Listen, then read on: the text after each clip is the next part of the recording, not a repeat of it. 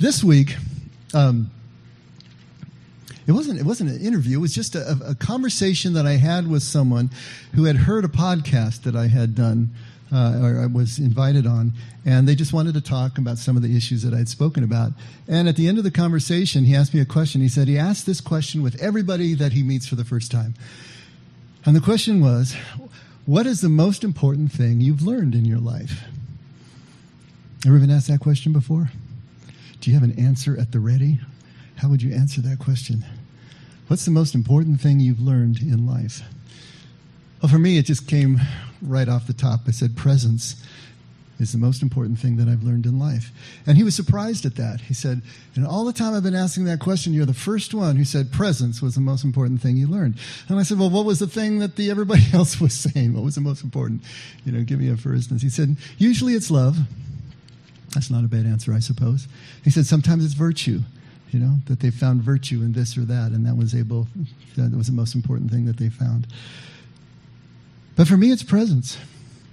And I don't know if you've thought about that being the most important thing. I remember back uh, when I was first starting to work in recovery, and uh, I was uh, talking to a group of, uh, of alcoholics and addicts, and the overarching I suppose, concept, idea was that the most important thing for them was their sobriety.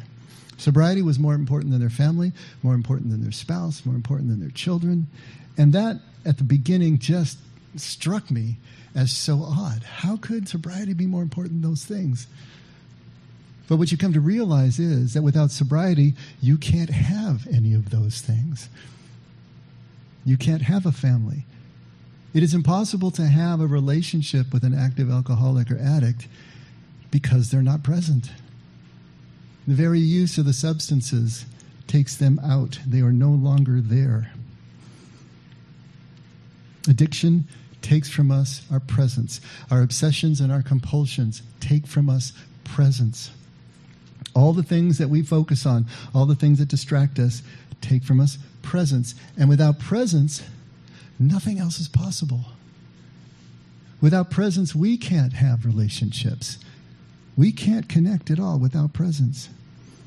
Over the years of spiritual formation, as, as far as I've gone, this journey has seemed like many things as I've gone through it. Sometimes it seemed like a search for truth. Sometimes it was about salvation. Sometimes it was about serenity and peace, joy and love. But at this point in my life, I realize that everything boils down to presence. The only left thing left at the bottom of the pot after everything else boils away, it's presence. And everything that we do in our spiritual practice, if you think about it, especially contemplative practice that we have been focused on here for years, decades, is designed to make us present. Everything we do is designed to clear out the distractions, clear away anything that would keep us from being right here, right now, completely present. And we've said this many times God is everywhere, but we're only one place at one time. We are always standing at the corner of here and now. Look up, you'll see the street signs. It's here and now, always. And the only place we'll ever interface with God, the only place we'll ever interface with another person is here and now. And if we're not there, we're basically nowhere. It's all about presence. These last two weeks, last two messages, the last two Sundays, have all been about presence. And so there's been kind of a, a, series that kind of took place. It was kind of impromptu. I wasn't planning it, but it just worked out that way. Last week, I made the comment that, and, and to me, it's a conviction, that presence and love are the same thing. Presence and love are the same thing. And even if I'm wrong, even if they're not, I can tell you this they are so inextricably tied together that you can't have one without the other. But I think that they are so identified with each other that they really are the same thing. To be completely present to someone is to show them the greatest love. To be completely present to someone, to lose the distinction and the border between you and another is love. Whatever flows from that in terms of your, of your behavior, whatever flows from that in terms of your affection, your emotions, that's the gravy. but it's the presence, it's the connection, it's the identification that is the love. Presence, I suppose you could say, is the way to love. If we say love is the most important thing, that's not a bad answer. But the problem is with love is that it's abstract. It's subjective. What does love really mean? It probably means something a little bit different to each one of us. And it'll mean something different to you at different times in your life. So, what is it that we're really going after if we say we're going after love? But when you say presence, presence is concrete. Presence is something that we can bank on. Presence is something that we can actually do. And so, presence, if we can achieve that, we're achieving love at the same time or on the way to love. And so, presence still, to me, is the most important thing that we can focus on, and everything else will take care of itself. So, then maybe what we should be talking about is what's the way to presence? That's going to be important. How do we get to presence? And I really think the way to presence is prayer. Prayer is the way to presence. And God is both pure presence and pure love. So prayer is the way to all of that presence, love, God. But there's a problem because prayer, like love, is also abstract. It's also very subjective. Prayer means something a little different to each one of us, and it means something different at different points in your life. And so, if we're going to use prayer as a way to presence, how are we going to pray? What does that really mean? How do we go about doing this? Now, the problem is that we've always equated prayer with words, with thoughts, and with needs. And so prayer tends to be spoken, prayer tends to be thought, prayer tends to be petitionary. It's asking for something out of our need. But look at the way that Jesus teaches prayer. And let's see if we can make some distinctions here that'll help us to hone in on how we can pray in a reliable and repeatable way that brings us to presence, which brings us to love. Take a look at Matthew 6, starting right at verse 5. This is right smack in the middle. I mean, yeah, if you drop the marble in the middle of the Sermon on the Mount, you'd hit Matthew 6 5. It's right in the middle of it. This is right before he gives the Lord's Prayer. But he says, When you pray, you are not to be like the hypocrites for they love to stand and pray in the synagogues and on the street corners so that they may be seen by men. Truly, I say to you, they have their reward in full. But you, when you pray, go into your inner room, close your door, and pray to your Father who is in secret. And your Father who sees what is done in secret will reward you. And when you are praying, do not use meaningless repetition as the Gentiles do, for they suppose that they will be heard by their many words. So do not be like them. For your Father knows what you need before you ask Him. Look how Jesus is teaching prayer. Now he's contrasting it with the, with the Pharisees and with the other religious authorities of his time. That when the set times of prayer came down during the day, they made sure they were in the busiest intersection, busiest part of the marketplace, so everybody could see how holy they were. So he's making that distinction, but he's going deeper than that. He's talking about your prayer should be no show, it should be no words, and it really should be no needs. Your Father already knows what you need. Your Father already knows what you're going to say. You don't need to bring those things to your Father who resides in secret, who resides in silence. Go to your own secret place, both interiorly and exteriorly.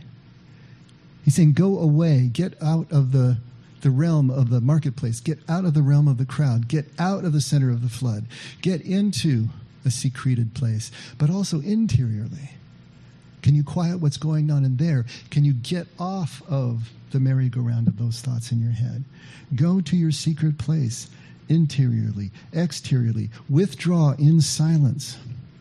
And this is exactly what Jesus did. Just read the Gospels. Jesus is always escaping. He's always going off onto a mountaintop. He's going into a garden. He's going into the wilderness. He's gone for days on end. You can imagine when his followers say, There he goes again. When's he going to be back this time? But he had to go into his space, into his closet. He needed to find his Father by withdrawing. How do we typically pray? Think about how we typically pray. Here in, in corporate prayer, of course, we're praying out for everybody. And those corporate prayers can take all sorts of form, you know, from kind of a cheerleading session to a reprimand. I mean, how many times have you heard that in corporate prayer? But they are meant to gather the group together to find common ground and thread, and there's nothing wrong with that. But Jesus is talking about a different kind of prayer here. How do we typically pray? Because the quality of our prayer, the way that we pray, is going to reveal the belief that we really have in God's will for us. Think about that for a second. If our prayer is grandiose, if our prayer is big, over the top, if our prayer is public, if that's the way that we pray, then what we believe about God's will is that God's will is about our advancement. God's will is about establishing our, establishing our authority over others. If that's the kind of prayer that we pray typically, if our prayer is full of lots of words, goes on and on and on forever, then we probably believe that God's will is about clarity. God's will is about creating an understanding. And God's will is about establishing a kind of control, even if it's only mental, over our circumstances. Trying to get every nook and cranny filled, trying to establish control over that thing, put a blanket over it. And if our prayer is petitionary, if it's always asking for things that we need, then what we believe about God's will is that it's about material blessings for us. No matter how virtuous the things that we want and need that we're asking for, it's still about those material blessings, fixing circumstances. And these aren't bad ways to pray, these are necessary ways to pray. We're going to pray publicly. I do it all the time. It's not my favorite form of prayer, but I do it all the time. And sometimes I use too many words. I'm sure you have all experienced that in here. And yes, I do ask for things. And if my child were sick and in the hospital, you can bet that I would be asking for a healing. Of course, there's nothing wrong with these ways of praying. But they can be limiting to us. Because what really is God's will? What is Jesus trying to get at when he tells us don't pray with words, don't pray with your needs, don't lead with that? Lead with something else. God's will and I know I've done this a million times, but if you're hearing it for the first time, great. God's will in Aramaic is sebiana. Sebiana does not mean will the way we think of will in the West. The will that the Bible is talking about is actually translatable as the pleasure of God, the delight of God, the desire of God, the deepest purpose of God. There's the idea that the sebiana, the, the will of God, is so deep, it's so absolute, that it's like the planets that will keep turning and turning in their orbits reliably, like a clock, throughout all time until something or someone would actually knock it off its orbit. It's like the DNA of a frog or a baby that is inexorably going to lead them to be that thing because it's so written into the fabric of the universe. God's will, his Sabyana, is like that. It's going to move in these directions, and nothing can stop it because it's that deepest purpose. But it's also the desire, the delight, and the pleasure at the same time. It's the thing that makes God so happy to just follow the orbit of deepest purpose. So, Sabyana, purpose, will, all tied together here. God's will is not a what, it's not the details that we obsess over, it's a how. How you live your life, the purpose with which you live your life. It's a way of living life. To live life as God lives life, that is being in God's will. And think about it Jesus never emphasizes advancement, never emphasizes authority. In fact, he tells us exactly the opposite. You want to lead everyone? Then sit at the back of the bus. You want to lead everyone? Then sit at the foot of the table. You want to be a leader? Then you serve. It's just the opposite. Jesus never emphasizes clarity or control. You want to follow me? Well, pick up your cross daily. and come after me? It's the opposite. Can you celebrate uncertainty? Can you move into the disturbance? Can you allow yourself to let go of everything that you think is your clarity, that you think is your understanding, if you really want to follow me? And Jesus doesn't emphasize material blessings either. You know, don't store up here on earth your treasures, put them in heaven where they're not going to get eaten away or rusted away. It's the opposite. Jesus is more about subtraction than he is about addition. And his prayer reflects that. The prayer that Jesus prays, the prayer that Jesus is teaching us, the Lord's Prayer itself, is a prayer of subtraction. It's taking things away, stripping things and clearing them out so that something of real value can become present to us. Jesus tells us to pray in his name. And if we do that, if we pray in his name, then the prayers are going to be answered. And so we, thinking along the lines that we think, right? Material blessings, asking for things, clarity, control. If we just get the right formula for the prayer in Jesus' name, then everything is going to be given to us because that's what the scripture says. And so we tack in Jesus' name on the end of every prayer. We do it in here too. And it can either be an absolutely beautiful reminder of what we're trying to do when we pray, to pray in Jesus' name, or it can just be some extra words that mean nothing. Or worse, mean something superstitious. To pray in Jesus' name, to pray in his Shem, Shema in Aramaic. The Shema means name, but it originally and in its roots means, means light or sound or vibration. And because it's moving from those roots, what it really encapsulates in a person is their essence, what they're really about. The Shema, the name, is the outer countenance, the outer surface of something that reflects the inner essence. Everyone, every Hebrew name means something that is relevant and essential to that person's personality.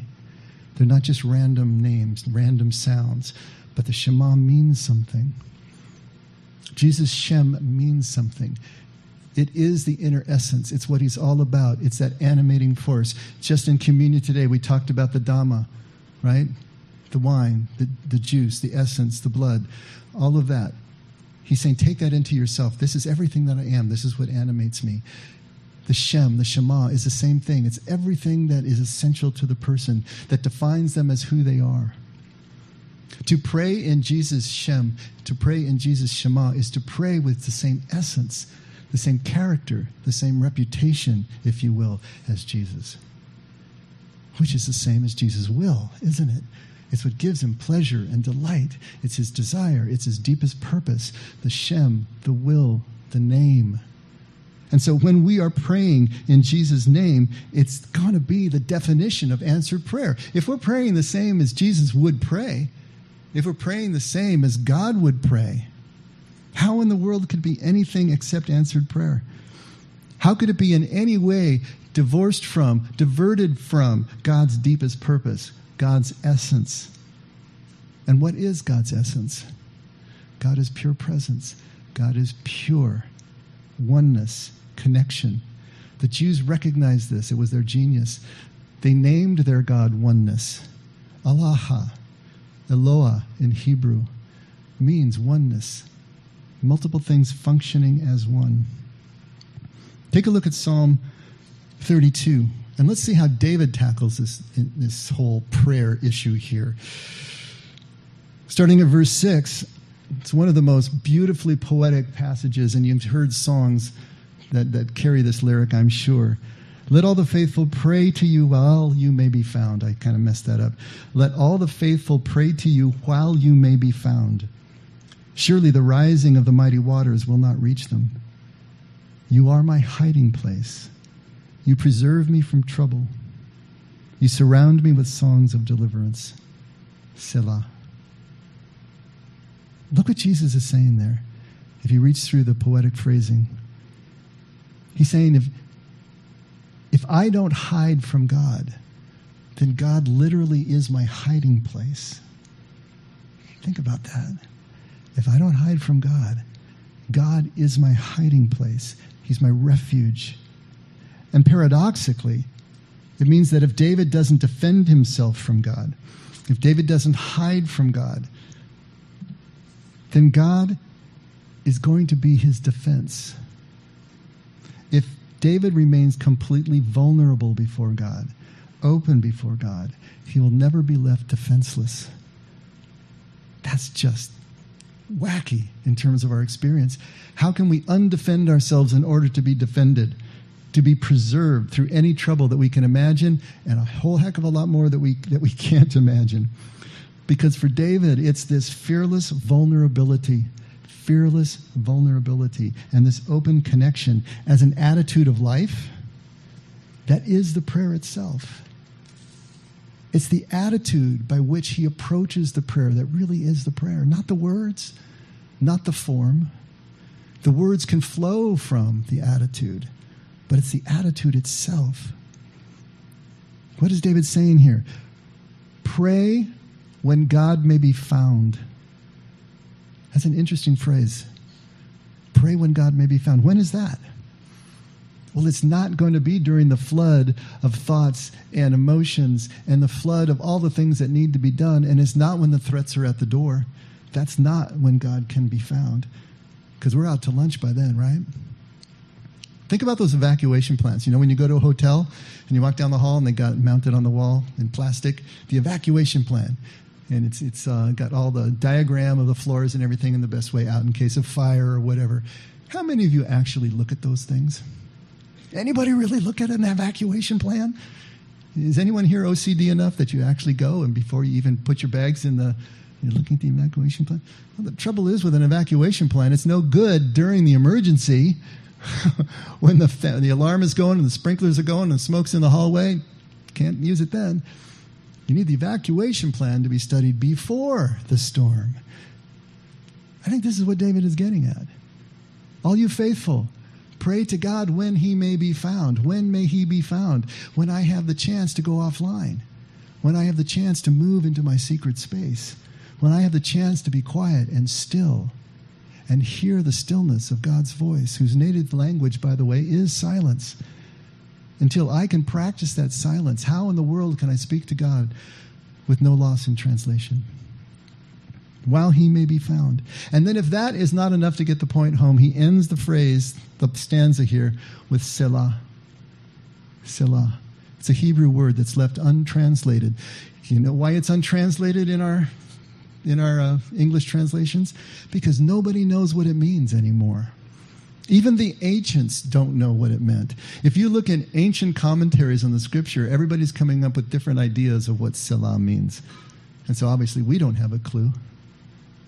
But everywhere it appears in the Old Testament, and it appears 74 times in the Old Testament, three times here in Psalm 32, 71 times in the entire book of Psalms, and three more times in the book of Habakkuk during a prayer that was also set to music. Every place that Selah appears is in a poem that was originally set to music. And so the thought is that it's some kind of musical direction. Something went on while the music was playing and this was being sung originally that needed to happen here. And so the, the idea is it was probably a pause of some sort. It was probably a, an interlude, maybe a musical interlude where the lyrics stopped and the interlude took over.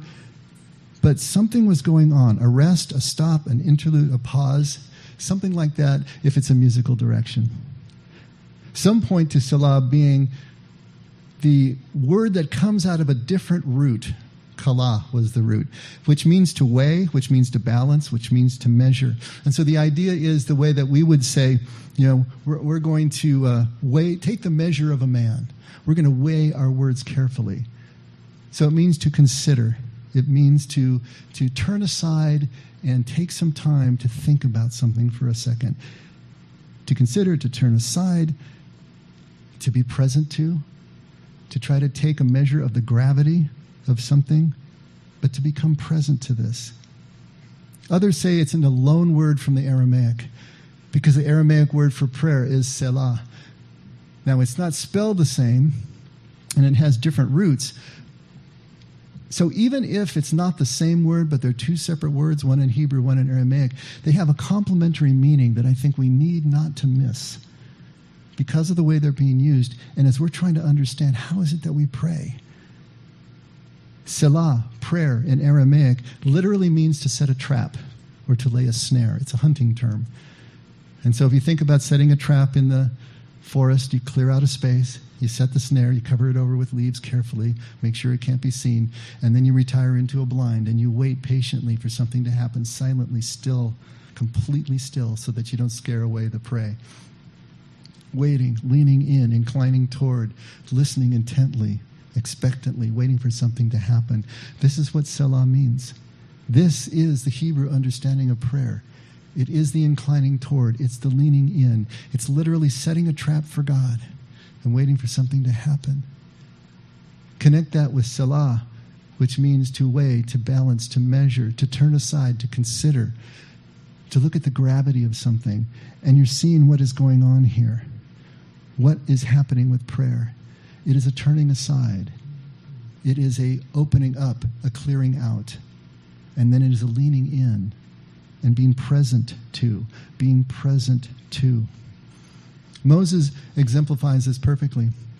His life is divided into three sets of 40. And wherever you see 40 in the Bible, it's a time of trial and testing into a rebirth. And so his 40 years as a prince of Egypt then turns over to 40 years in the desert, in the, in the, in the backwater of the Midian as a shepherd for the next 40 years. Could there be a greater contrast from being at the seat of power in Egypt, this great civilization, to being out in the back of beyond as a shepherd for the next 40 years? But during those 40 years where he is quiet, he is out with his sheep for months at a time, weeks at a time, not another human being around, just tending the sheep, being conscious of what the sheep need, but with not a whole heck of a lot else to do. It's not like being a farmer where there's lots of work to do. You just got to be present to the sheep. Make sure they don't wander off. Make sure nothing attacks them. Make sure they get water and pasture. All that time to develop what many Jews have called a shepherd consciousness. That consciousness that sees significance in the most insignificant things, that is present to everything without judgment, just present to it. So after 40 years, when Moses is tending his sheep and walking along in the middle of the wilderness and he sees a bush that is burning, that he probably 30 or 40 years ago would have walked right past because bushes do catch fire in the desert. There's creosote bushes and bushes that have a high enough oil content that anything can set them off. I'm sure he'd seen them before. But with his shepherd consciousness, he looks at this and he says, wait a minute, there's something different about this bush. It's burning, but it's not being consumed. And he actually says in his mind, let us turn aside and consider this. Selah, the turning aside the measure of the gravity of something. The curiosity that actually moves into action and takes him off his agenda, takes him off his path to turn aside and consider this, to find himself on holy ground where he needs to take off his shoes, to Selah, pray. Selah as preparation for Salah prayer. This is what David is driving toward trying to get us to understand. This is what Jesus, Jesus is driving toward, trying to get us to understand. And Paul doesn't want to be left out in the, in the back 40. So if you take a look at Romans 8, look what Paul says. Right at verse 26. He says, In the same way, the Spirit also helps our weakness. For we do not know how to pray as we should. But the Spirit Himself intercedes for us with groanings too deep for words. And he who searches the hearts knows what the mind of the Spirit is, because he intercedes for the saints according to the will of God. Look what Paul is saying there. He's saying there is a special interaction with God when we release our mental control that our words represent. Let go of the words, let go of the imagined control, and just fall into a deeper space. At that moment, the Spirit can intercede at a non-verbal level. We don't even know what to pray for. How many times have you gone into prayer that way? I feel a need for something, but I don't even know what it is. I don't even know how to pray. It doesn't matter. Show up, be present, fall into that deeper place because the Spirit will intercede with pure presence, pure knowing in secret. Whole different way to pray. Now you may be asking, but doesn't the Bible tell us that we're supposed to pray for specific things? Yes, it does. So what are we supposed to do with that? it does. And that's good. There's nothing wrong with that. But even here, even where we are praying for specific things, the presence still seems to be a priority. Take a look at James 5, starting in verse 13. Is anyone among you suffering? Then he must pray. Is anyone cheerful? He is to sing praises. Is anyone among you sick? Then he must call for the elders of the church, and they are to pray over him, anointing him with oil in the name of the Lord. And the prayer offered in faith will restore the one who is sick, and the Lord will raise him up. And if he has committed sins, they will be forgiven him. Therefore, confess your sins to one another and pray for one another so that you may be healed. The effective prayer of a righteous man can accomplish much. Is anyone suffering? Pray. Is anyone cheerful? Pray. Is anyone sick?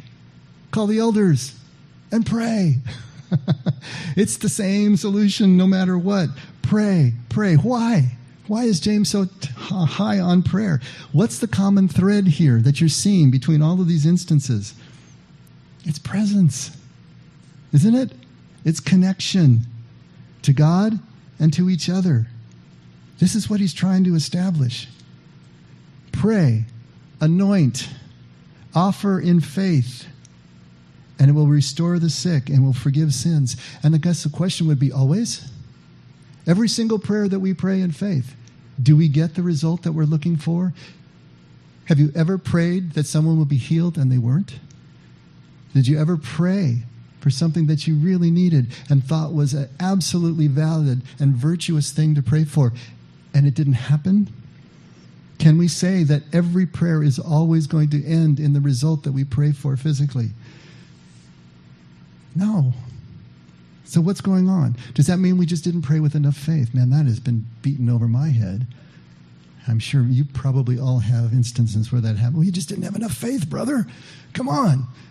And now I've got guilt on top of everything else that I was having a lack of before because I didn't have enough faith. That's just cruel. That's abusive.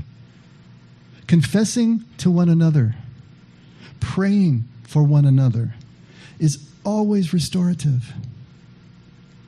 You know, I hated going to confession when I was a kid in the Catholic Church. But I think there's something missing when we don't have that ability to confess to one another. One of the beautiful things about the 12 step groups is they give us the opportunity to talk to one another and to confess to one another, even if it's only within the fourth step. Isn't that what we're doing? Why is that so restorative? Why is that so important to do? And maybe not the fourth step, but the fifth step where you actually tell it to somebody else, you know? To go through that process and to let it out to somebody else.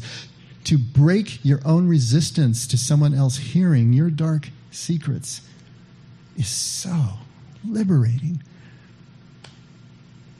We don't have that formally anymore.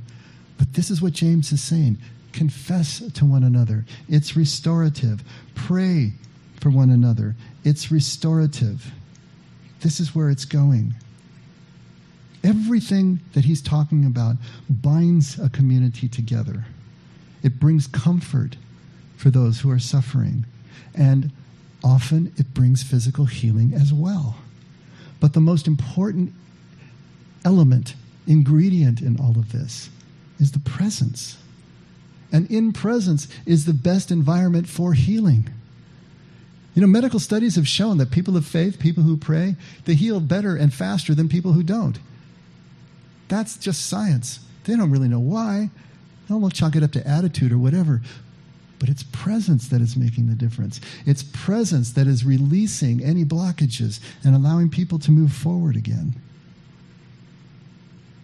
This is where, even when the, the scripture is telling us, pray for the things you need, your prayer will, prayer will be heard, we have to understand what they mean by that. James finishes up with an example, and he uses Elijah as his example. And it's really interesting. So if you take a look at James just the next verse, verse 17. Elijah was a man with a nature like ours. Just a man, just a guy, right? And he prayed earnestly that it would not rain. and it did not rain on the earth for three years and six months. Well, there's a prayer asked and answered, huh? Then he prayed again, and the sky poured rain, and the earth produced its fruit. My brethren, if any among you strays from the truth, and one turns him back, let him know that he who turns a sinner from the error of his way will save his soul from death, and will cover a multitude of sins. What is he talking about here? According to James, Elijah's prayer had specific results and spectacular results. To pray for a drought and then pray for rain, and it actually happens. But if we look closer and we read between the lines here, the first thing we notice is that Elijah actually didn't pray for a drought. Take a look where this comes from at 1 Kings chapter 17 verse 1. Now Elijah the Tishbite who was of the settlers of Gilead said to Ahab, as the Lord the God of Israel lives before whom I stand, surely there will be neither dew nor rain these years except by my word. He doesn't pray for rain, but there's an interesting phrase there. He stands before God. And it turns out that standing before God is a Hebraism. It's a Hebrew way of expressing solidarity with God, oneness with God, presence with God. And in his case, being representative of God. As Elijah stands and is telling what the Lord is saying, it's as if the Lord is standing there himself. Elijah knows God's goodness. He knows that the result of turning away from God is going to have catastrophic consequences. He knows that. Generations before, Moses cursed anyone who would turn away from the law that he brought down from Sinai for the people. And he said, If the people turn away from these precepts, if the people turn away from their God, it will not rain upon the earth, and there won't be dew, and the crops will not grow. Moses is saying, If the people turn away, the land will dry up. The land will not be nurturing. The people will not be able to live anymore. And Elijah knew this. And he knew that because Ahab had absolutely turned away, he had reestablished altars to Baal, the Canaanite god, and was actively uh, practicing worship to foreign gods, he knew that this was going to be the consequence. His solidarity with God allowed him to have the conviction and the confidence to stand up and speak truth to power, truth to the king. This is going to happen unless you turn from your ways that is usually not a message you want to give to a king. His conviction came out of his solidarity with God. And then, notice the threeness. After three years, the rains are going to return. Three is a number of perfection, three is a number of completion. As a time is complete, it is time for the rains to return, for life to continue. Look what uh, is said here at 1 Kings 18. Elijah went up to the top of Carmel, the mountain and he crouched down on the earth and put his face between his knees. We talked about this on Wednesday. I love that image. He crouches down on the ground with his face between his knees. Can you just see that? Can you see that posture of submission, of deference? He said to his servant, Go up now and look toward the sea. So he went up and looked and said, There is nothing. And he said, Go back. Seven times he says, Go back.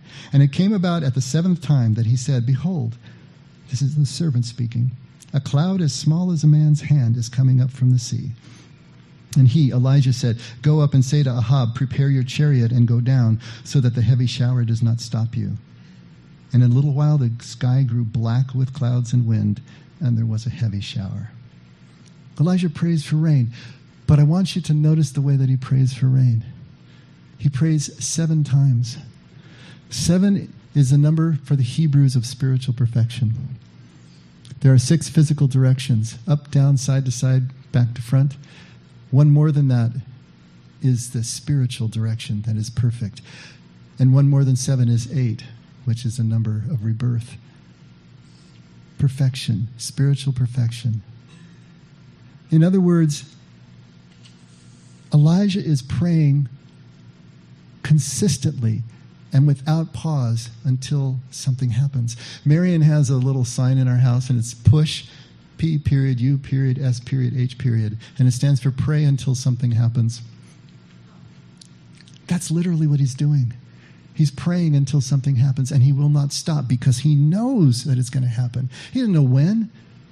He doesn't even know how necessarily maybe it's connected to his prayer, but he's going to stay in that posture. He's going to stay in that attitude, in that presence until something happens. You ever heard the saying, all is going to be well in the end? If it's not well, it's not the end. It's kind of like that. This prayer will be fulfilled. And if it's not fulfilled, then it's not time to stop praying. It's like we're looking at prayer not from the aspect or the perspective of the outcome, but the perspective of the presence that continues it, continuing to move through and over and over. Prayer is the interface, if you will, between our will and God's will. It's the connection point. It's the funnel. It's the conduit. The connection between our wills. Prayer is the vehicle by which we can stand with God, stand before God. It is a vehicle for presence. And prayer is answered in this spiritual perfection, in this connection. And that spiritual perfection is not the way we think of perfection. This perfection is going to be experienced as lacking nothing. It's going to be experienced as everything being exactly as it should be. Ever had a moment like that?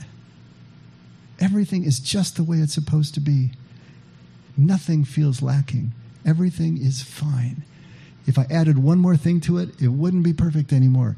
If I took one thing away, it wouldn't be perfect anymore. This is just enough, just right. Don't mess with it. What do you pray for when you feel no need?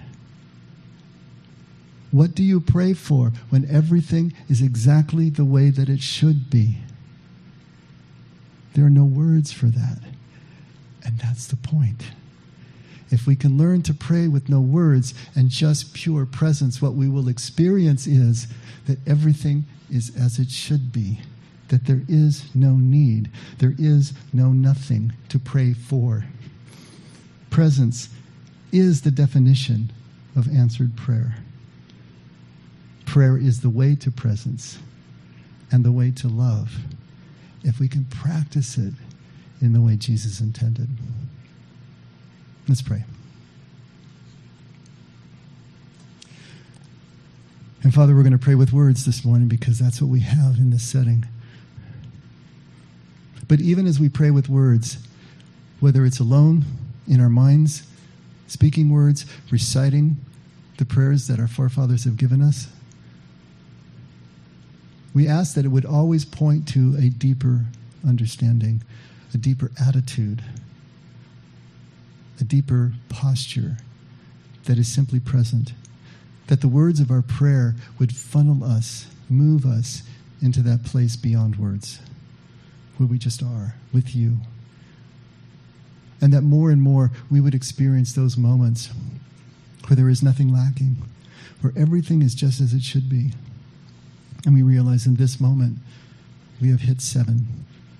We have hit that perfection, that complete presence with you, which no doubt we will move back out of focus with in the next moment. But we remember where we were and we know we can come back anytime we want because you are always perfectly present to us. So thank you for that, Father. Help us more and more to practice presence in all we do and understand that we are practicing prayer at the same time. We love you, Lord. Never let us forget. We can only love because you loved us first. In Jesus' Shem, in his Shema. Amen. Amen. Let's all stand.